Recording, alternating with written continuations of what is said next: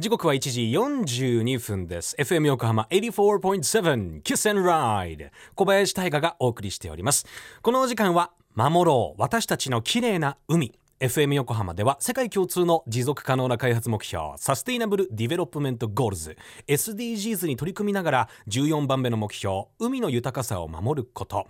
海洋ゴミ問題に着目。海にまつわる情報毎日お届けしております。そうなんですよ。その逗子海岸の巻き戻したい思い出なんていうのもやっぱ海を守んなきゃ始まんないですからね。で、えー、今週そして、えー、先週と2週にわたってお届けしてきたのは国立研究開発法人海洋研究開発機構のジャムステック50周年記念行事ビーチ×サイエンス企画オンラインセミナー行方不明のプラスチックごみを探しています。はい。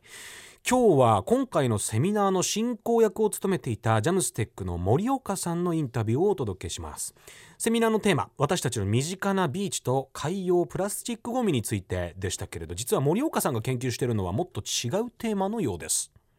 皆さんこんにちは。ジャムステックの森岡と申します。ジャムステックと言いますとあの深海。とかですね、あと地球と言われる船で、まあ、海底のコアをサンプルを取ったりとか、まあ、深い海を想像される方が多いんですけども、私は逆にですね、浅い海の研究者でして、はい、あの、実を言いますと、私は海ごみではなく、世界の気候変動の研究をしております。今年の夏は暑くて雨が多いなど、日本や世界の気温や降水量などの予測をチームで行っています。気候変動には海の水温が大きく関わっており、海の観測データやシミュレーション技術を用いて、数ヶ月先の気候を予測するシステムを開発しています。実はあの、まあまあ、ビーチもそうですけど、皆さんが見える、あの感じている海っていうのは、本当、目の前に広がる砂浜から水平線までの海ぐらいで、割と表面の海が多いと思うんですよね。でそれがまあ、日々の暮らしにですね、気候変動だとかですね、あと今回の恵みもそうですよね。まあ、深海にまであのゴミが広がっているということはあるんですけれども、まあ、そういう意味であの皆さんに身近な形で海のことをこう感じられるような企画という意味で、まあ、ちょっと浅い海のところにちょっとフォーカスしてですね、セミナーを、編成を組みました。えっと、オンラインセミナーを通して、海ゴミの多くは陸から川を通して海に運ばれてくるということが分かりました。実は気候変動によって今後、大雨による洪水などが頻繁に起こった場合、もちろん生活ゴミが海に運ばれるゴミの量も増えることが予想されます。まあ、あの、もともとこのセミナーをやるときはですね、私気候変動の専門家なので、まあ、当初は全く関係ないのかなと思ってたんですけれども、やっぱり1年から2年ぐらいかけてですね、一緒に皆さんと勉強して思ったのは、気候変動もやはり間接的ではありますけれども、ゴミのこう数だとか分布とかにも影響を与えているのかなということを少しずつ分かってきましたので、まあ、そういった研究も今後できたらいいなとは思っております。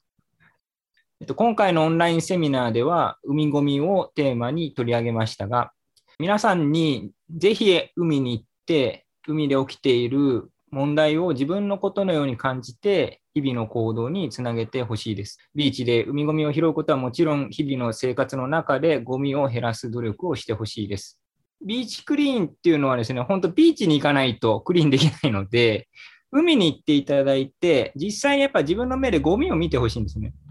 で、ゴミを見ると、いろんなゴミがあって、その中でもちろん生活ゴミもあれば、あるいはその漁網だとか、その漁業に関するものとか、いろんなものがメッセージがあるんですよね。それはもう本当海からの贈り物で、手紙のようなものなので、それを見てですね、自分のことのように感じてほしいんですよ。それでできることって言ったら、まずビーチでできることはゴミを拾うことだと思うんですよね。で、それ以外に家に帰ってからできるっていうことは、やはりそのゴミを減らすっていう努力ですよね。まあ、もちろんプラスチックの使用を減らすことも大事ですし、なるべくゴミを出さないように工夫をするっていうことが、まあ、最終的には海をきれいにすることにつながりますし、まあ、そういった意味で、すべてを回収するのは、まあ、あの中島さんのおっしゃる通り、まあ、不可能かもしれないんですけども、ただそのための地道な努力は、僕はあの決して無駄ではないと思っています。まあ、こう思うきっかけはですね、あの気候変動がまさしくそうなんですね。もう一度排出してしまった二酸化炭素をすべて回収するのは結構大変なんですけども、やはり皆さん今行われているのは、いかに二酸化炭素を減らすかっていうことを生活の中で、やはりこの電気自動車に乗ったりですね、なるべくその違う形のエコな生活をしよう。まあ、そういった意識を変えるっていうのは、変えてですね、行動につなげるっていうのは、もうあの皆さんができるもう最大のことだと僕は思っております。あの今回はあのコロナの関係でオンラインセミナーとしましたが、いつかまた皆さんとですね、一緒に海に出かけて、海ごみを回収したり、マイクロプラスチックを採集したり、まあ、ジャムステックの研究所で専門家と一緒に分析できたらと思います。まあ、こうした海の問題を科学者と一緒に体験するセミナーを今後もあのジャムステックで開催できないか考えております。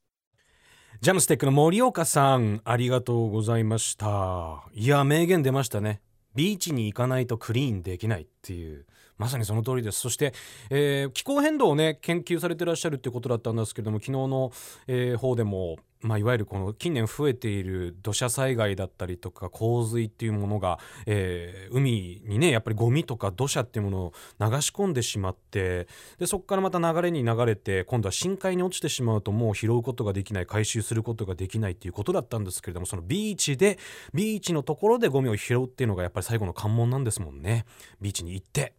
ゴミがあったら拾って帰りましょうね。今日ご紹介したセミナーでは最先端の海の研究をしている皆さんが海ゴミについて様々な角度からお話をしてくれています。夏休みの自由研究にもぴったりですのでぜひジャムステックの公式 YouTube のアーカイブこちらをチェックしてみてください。またジャムステックでは今後皆さんと研究者が一緒に調査研究をするセミナーの開催を予定しているそうです。後ほど FM 横浜特設サイト海を守ろうからリンクを貼っておきます。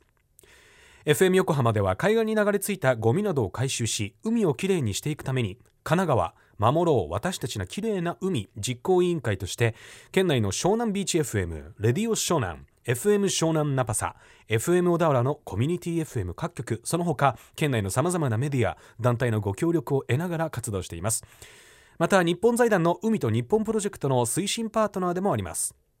FM 横浜守ろう私たちのきれいな海 Change for the Blue 来週はウミガメについてお届けいたします。お楽しみに。